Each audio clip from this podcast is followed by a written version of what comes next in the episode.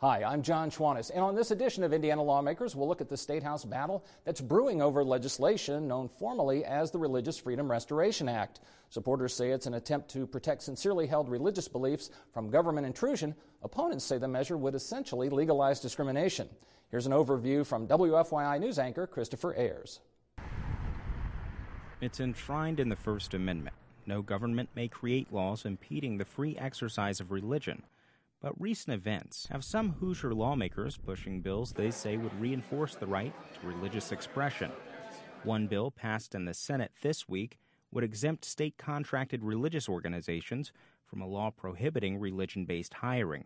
Another means to protect public school students and their parents from religion based discrimination. And a third, modeled after the federal Religious Freedom Restoration Act, or RFRA, intends to shield individuals and businesses from performing actions at odds with their religious beliefs. So, a business owner who rejects gay marriage on the grounds of religious belief couldn't be compelled to provide a service meant for a same sex wedding. Curt Smith is president of the Indiana Family Institute. He says RFRA is needed to supplement First Amendment guarantees. As the U.S. Supreme Court has ruled, uh, you need to have extra separate statutes to cover certain things. All RFRA does at the state level is give citizens additional protections from state action. But some disagree with the RFRA bill's basic premise and argue it could have a paradoxical effect. In a recent Indy Star editorial, ACLU Indiana President Jane Henegar argues that RFRA, quote, is unnecessary, potentially intrusive, and will lead to unintended consequences and discrimination, and would have the unintended effect of increasing government involvement in religious matters. RFRA now awaits its turn in the Senate Judiciary Committee, where an initial hearing on the bill is scheduled within the coming week. For Indiana lawmakers, I'm Christopher Ayers. Back in a moment with our weekly roundtable discussion. Indiana lawmakers, from the State House to your house. What if an app could give a voice to children silenced by autism? It can. Introducing SpeakAll. To learn more about this and more than 400 other world changing Purdue technologies, visit otc prf.org. According to the 2010 U.S. Religion Census, compiled by the Association of Statisticians of American Religious Bodies, there are 159 religious denominations in Indiana which probably means there are at least 159 unique perspectives on the always tense relationship between religion and public policy. Joining me to offer their views on the subject are Republican Senator Scott Schneider of Indianapolis, the author of Senate Bill 568, otherwise known as the Religious Freedom Restoration Act, Democratic Senator Lonnie Randolph of East Chicago, the ranking Democrat on the Senate Judiciary Committee, which is scheduled to hear the bill, Curt Smith, president of the Indiana Family Institute, and Jane Henegar, executive director of the American Civil Liberties Union of Indiana. Senator, let's start with you. If, if federal judges had not cleared the path for same sex marriage in Indiana last summer, would you have introduced uh, this legislation in the absence of those decisions? Uh, well, first of all, thanks for having this important discussion. Um, yeah, the my motivation really for the bill uh, consisted of two different uh, events that happened over the summer. One was a Supreme Court case, but it was not the same sex marriage Supreme Court case. It was a Supreme Court case, uh, uh the Hobby Lobby uh, uh, Supreme Court case, which held that a, a, company, a closely held corporation, should not be mandated by um, HHS mandate to provide abortion inducing drugs as part of their health care plan. Um, the, the, Hobby Lobby prevailed in that Supreme Court case. As a result of that, um, and as a, the, that opinion was handed down as a, as a uh, result of uh, Religious Freedom Restoration Act, which was a 1993 federal law. Uh, funny, it was not based on the First Amendment, which we all might agree, might think. The second motivating factor was um, uh, in Houston. There was uh, five area churches uh, that were subpoenaed as part of a lawsuit with the city uh, subpoenaed for things like uh, sermon notes, sermons, uh, Sunday school teachings, uh, communications. Really scary stuff when you stop to think about it. We're, we're in America, not in uh, communist China. Uh, but we, we're, we're going to haul a church in into jail for not complying with a subpoena. Those two things and just the ongoing hostility to, to, religious practice in the United States was the motivating factor. In Indiana, we don't have Uh, any religious freedom uh, uh, laws in the statute. We have a, a fairly strong, I would say, uh, constitution in the first Article 1, Section 3.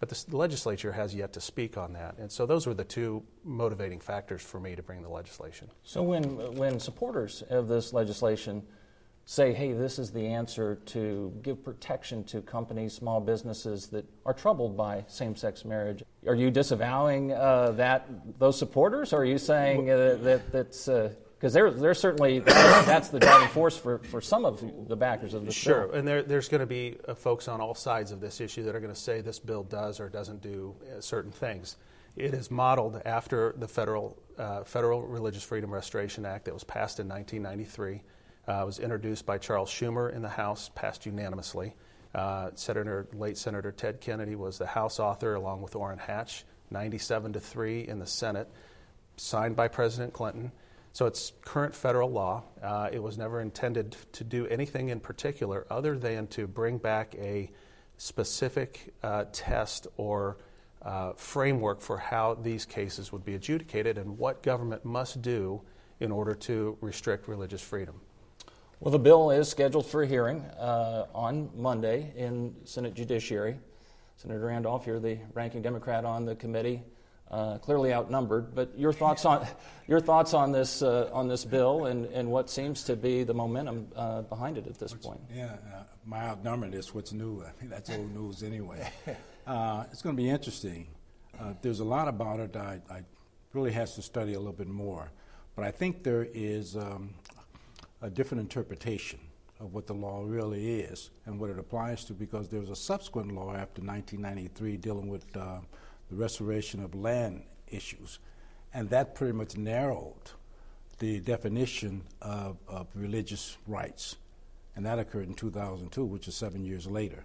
And I think there might be a, a misinterpretation concerning how that law should apply to this particular case, because in that particular case in 1993, it dealt with contraceptive issues. That was the main focus at that point in time, as whether uh, the Affordable Care Act dealt with issues concerning um, nonprofit religious organizations, contraceptive beliefs. And I think that principle is applying to this particular law that Senator Schneider has. And I think maybe the interpretation might not be entirely correct, or it could have different interpretations, which means the final result not necessarily might be in the best interest of Indiana at this point in time. Well, Curt Smith, you uh, alluded to groups, uh, organizations such as yours. You have been very supportive of this legislation, and, right. and you have suggested that this is uh, provides cover, uh, legal cover for businesses, for instance, that would be uncomfortable with the recent uh, changing legal landscape as it relates to same-sex marriage. Um, that's that's your line and you're sticking with it, or after hearing sen- the senator talk about recall, these other issues? I don't recall saying that. I know the impetus last summer was the Hobby Lobby ruling, and I was surprised when the Supreme Court handed down its decision that it was based on RFRA, not on the First Amendment. And I'm an old recovering journalist, and I thought the First Amendment would have prevailed in that circumstance and situation, and it, it was RFRA. So we all got kind of a wake up call, and 19 states have passed this, maybe another 10, 11, 12 have decisions from courts or their state constitutions cover it, but there's 20 states, including Indiana, where we don't have this. All this bill does is protect citizens from state action. It doesn't prejudge, it doesn't say here are the five issues or nine issues it covers or the two that it doesn't.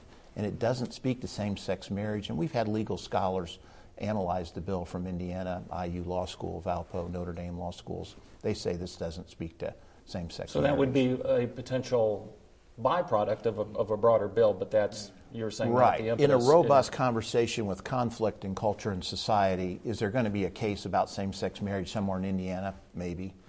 Would RFRA be a defense? They're going to throw everything at it, including the kitchen sink, the First Amendment, the state constitution, other laws, and now now RFRA. I think that's good. I think we should protect our religious freedoms. Jane Henegar, I, uh, I'm guessing you've sort of been champing at the bit, leaning forward, well, wanting to weigh a, in on this discussion. Yeah, that's a great segue because the ACLU has been a strong defender of religious freedom. We um, have have stood up for individuals' rights um, to practice their beliefs. Um, the the um, you know we would be the first to stand up and defend um, individuals and churches whose freedom of religion is being abridged. We, and, and in fact, the ACLU was a proponent of the federal RFRA, which was in response to a Supreme Court decision that we saw limiting um, the First Amendment rights. However, we have the benefit here in Indiana of years of experience. These state RFRAs have been enacted across the country, and we've seen what, what the byproducts of, of them are often unintended consequences.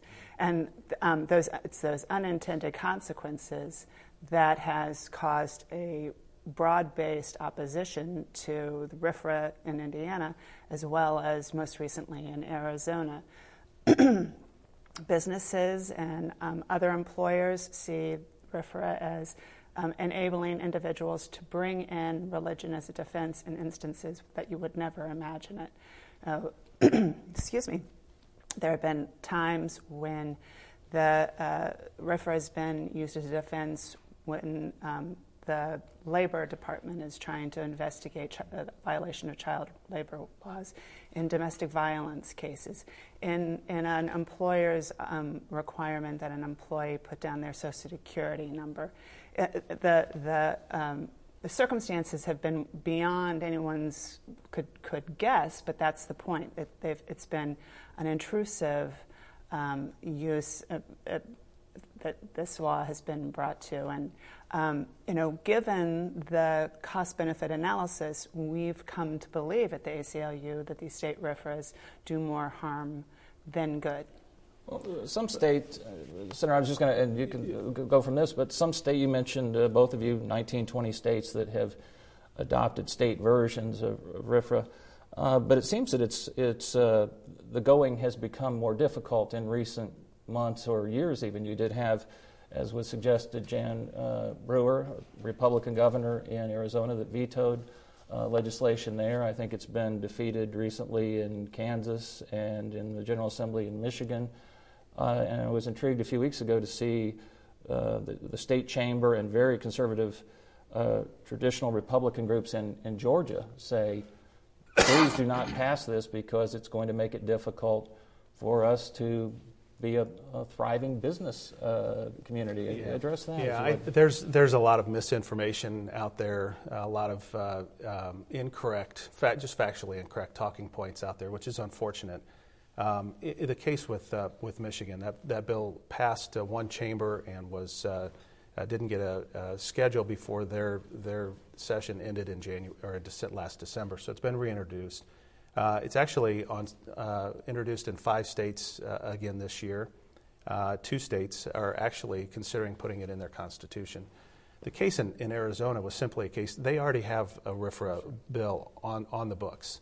Uh, that their effort was to expand it. It was pre the Hobby Lobby uh, decision. So there was a lot of misunderstanding there. We don't have anything in Indiana that speaks to religious freedom other than the Constitution. When you look at Second Amendment, we've added all kinds of uh, state statutes that deal with it.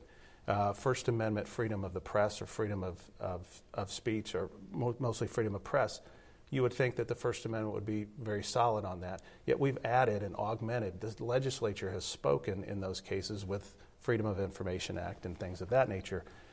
It gives the courts another, uh, it gives the courts sends a, the, the, courts a message that the legislature is indeed interested in this issue. It's, it's, interested, it's interested to the point where it's going to pass a law that people are going to speak on this issue. I think it's wildly appropriate and, and, very important that the legislature speak on this. There hasn't been anything that the legislature has done relative to freedom of uh, religion, uh, I think, ever since the Constitution was written. Some of the cases that Jane mentioned, um, I think, prove the fact that uh, that RFRA works. It, it sets a guideline and a framework for, for how a case would be adjudicated and for what government, what tests government must take in order to restrict somebody's freedom of religion. Most of those cases that she mentioned, RIF, the RFRA defense was used, but it was not it was not used successfully. And those questions would be decided in court. So I mean, both sides have suggested uh, uh, a, a litigation aspect. The proponents say we need this to curb litigation, and the opponents say we need this to curb or ward off an abundance of unnecessary litigation. The key thing here is that there has not been any any outcry, any complaints in terms of attack on religious freedoms in Indiana. There has not been. The only attack, if you want to consider that as such, has been the issue concerning uh, the issue concerning Affordable Care Act concerning contraceptives for women. That's it. Beyond that, there has not been any issue of complaints. Normally, we're not in the business of solving problems unless there's a problem. Well, there's, then there's we look a at a solution. There's a but problem. there, there has not been any outcry, any complaints by any group that I'm aware of in Indiana that came to the point where they came down to the state house and said, "We've got to focus on religious freedoms in the state of Indiana." And I just want to emphasize that because we get um, hundreds of complaints every month coming into our office, people seeking help. We haven't received any um, churches or other organizations, any individuals feeling that government is going around Indiana stomping on their religious liberties. I agree totally that we believe that this is a, a solution in search of a problem. The Indiana homeschool educators have just had a case go through the appellate uh, level in Indiana, and this, this statute would have helped them significantly. Uh, the Catholic Church, the Fort Wayne South Bend Diocese, lost a $2 million ruling just before Christmas, December 23rd. That was in the federal courts, slightly different issues. But when we met with Bishop Rhoades in uh, August or September of last year, he thought this defense would have helped him as he leads the diocese there. So Hoosiers are polite and come, you know, they don't always come and, and knock on the door. At the Family Institute, we do hear from churches that are concerned and are asking some prudent questions we send them to the Alliance Defending Yeah, Freedom. and think- and they update their bylaws or do things We're to taking try to. action based upon a Supreme Court case that was decided five to four. It was a narrow drawn issue. The bill that's being proposed is very broad, and it invites too many potentialities where you can make arguments that are stretch unintended consequences. When it comes to Who's guaranteeing citizens' rights vis state vis-a-vis state action, I, I'm to glad say my that a business says that this. I don't like African Americans, so therefore, because of my religious belief, I don't want to cater to them? We've we resolved that question Well, I'm just correctly saying years ago. that argument is open. No. and the, No, and, it's and- not. and the language of the bill is too broad There's a for compelling that. state interest in ending discrimination, Yeah, but and we've done that. Either way, that argument is there, whether it's valid or not, meritorious or not. It's still there. Every judge in Indiana would throw that out before the case was. well, It we'll does. assume I, that. want to follow up on the senator's point about the Hobby Lobby law because, for, and a couple of points. One is that I totally agree, and the um, the law professors who submitted a, a letter in support of the legislation agreed that Hobby Lobby is a very narrow. Uh, case that it's been misunderstood and misinterpreted by both sides, all sides, um, and that it's not a, a, a relevant topic in, in this discussion. They, and the case that you cite, Curt, and the, the Fort Wayne case was all on federal issues, which would not have been impacted by a state RFRA at all. I, you know, we, um, we want our legislators, our laws to be confined and, and, and interject government where government needs to be. And believe me, again, you know, our job is to hold government accountable to the Constitution and, and step in when it exceeds its boundaries. But, but we have evidence here that these laws are used in ways that none of us could have predicted that are harmful to the tension. I mean, you talked about the tension at the beginning, Jon. Um, there's a, there's, there are lots of inherent um, tensions in our Constitution. That's where it's, where it's set up that we have competing rights, uh, we have um, government pursuing a public good, but individuals retaining their individual rights. It's all about tension. And in this instance, we've seen that state RFRAs are used in a way that can intrude on other people's liberties, whether it's discrimination or other freedom of dis- from discrimination or other ways. And we just think it's unnecessary, uh, and uh, it's again, it's a solution in search of a problem.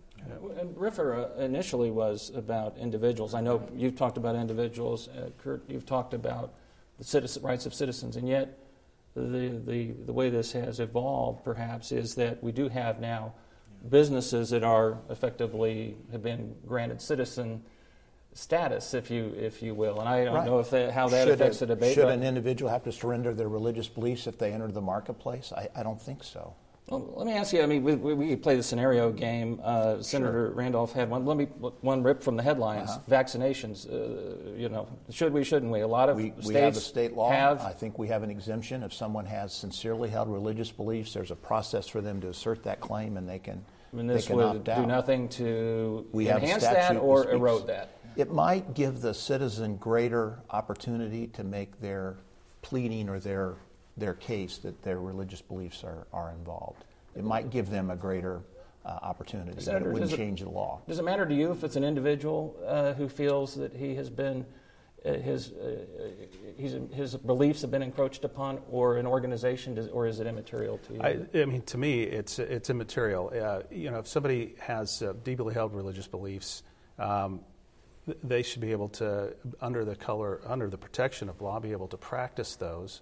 And again, the bill and the law, uh, which has been on the books for, for 22 years, and a lot of these egregious scare tactics and, and, and the rhetoric out there just simply hasn't materialized. We've had 22 years of history on this. It, just has, simply hasn't materialized to, to restrict somebody's uh, right to serve somebody if, on the basis of race. That's just silly.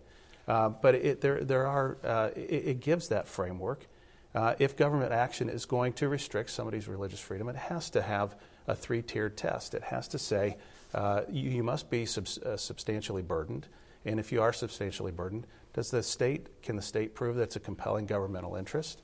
And if so, then they have to do it in the least restrictive means. It's a very simple test, and I think it's a shield. It's never John, used as a sword. Very It's- quickly, Also, 'cause I'm getting, uh, right, accused just that one we're more almost out of point about the Hobby Lobby is that even though it's being introduced in this session, and we have had the Hobby Lobby decision um, passed down last summer, this legislation was initially introduced last year, last session, and it was introduced right after the defeat of HJR3, which would have put um, co- uh, discrimination into our Constitution.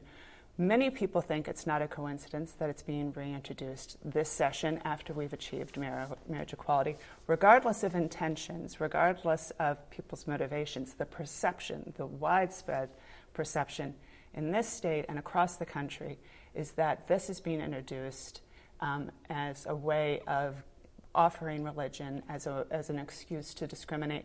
And that perception is hurt, will hurt business, will hurt convention business, which is why Arizona businesses rose up against it. Yeah, and as a follow-up to that, in terms of industries... This will have to be our final word. Well, industries have a choice to enter into the marketplace. They don't have to. That's, that's their choice. If they choose to do that, they should accept the responsibility choice is to go associated with that choice and everything. In terms of the, the generalities, the, the bill deals with corporate entities, but this particular bill that's being introduced Monday goes all the way down to the specific individual. Can you imagine the practicalities of individuals who saying their rights have been violated, filing litigation against the state of Indiana? The cost, the time factor, the waste of taxpayers' money that could be utilized for solely needed necessities that we as taxpayers deserve and which what the state's supposed to be responding and applying to us. We've got a bu- budget deficit already. So we're going to utilize the percentage of our budget to cover The only constraint we have on, on our First Amendment rights at this point is, is our time limitations, which I regret, have regret greatly. I thank you for this discussion. We may have to continue uh, online, as they say. Again, my guests have been Republican Senator Scott Schneider of Indianapolis, Democratic Senator Lonnie Randolph of East Chicago, Curt Smith of the Indiana Family Institute, and Jane Henegar of the American Civil Liberties Union of Indiana. This week, legislators are talking tax simplification. But this is Indiana. Nothing is ever that simple on the next Indiana Lawmakers. Time now for our weekly conversation with Ed Feigenbaum, publisher of the newsletter Indiana Legislative Insight. Well, Ed, last session, you know, this issue came up right at the end as an amendment, uh, went nowhere. This year, it's got all the buzz. Why, why the difference? I think last year it came up at the very end, and the speaker was very concerned that it didn't have time to be fully vetted, and he felt that, that something as important as this didn't deserve to be uh, dealt with in an amendment form and, and not have committee hearings and, and let everybody be heard. This time we're, we're going through the, the process the right way, and I think that that's why you're, you're seeing it come through and have a lot of attention paid to it now. Also, because um, as you heard in the roundtable, you know there are a lot of people that, that feel that that this is a, a way to kind of get around and get back at whatever the same sex marriage amendment debate and, and come at it in a little bit different a way. Do, do you think this, whatever happens over the next now three months, uh, will this resolve the issue or is this, will we see this end up in court? Where, where, where, where does this go? One of the, the problems is, is that a lot of people like this as a concept, but it's, it's very difficult sometimes to put uh, concepts into law. And this needs to be um, enacted with good statutory language. Otherwise, we're going to see a lot of court fights over this. And that's the last thing I think the proponents want.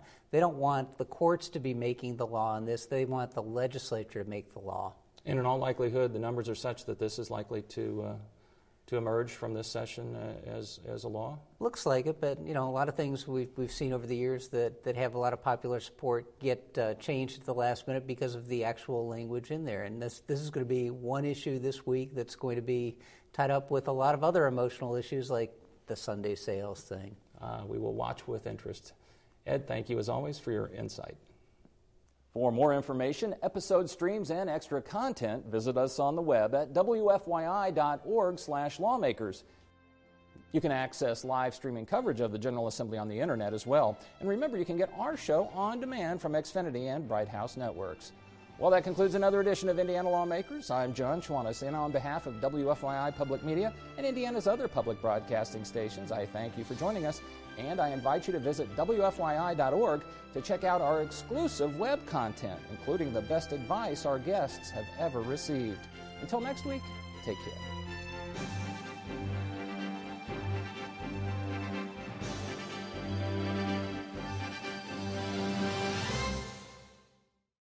The Visual Analytics Law Enforcement Toolkit, or VALET, developed at Purdue University, brings critical data and analytics to police departments instantly, so officers are a step ahead of criminal activity. To learn more, visit otc-prf.org.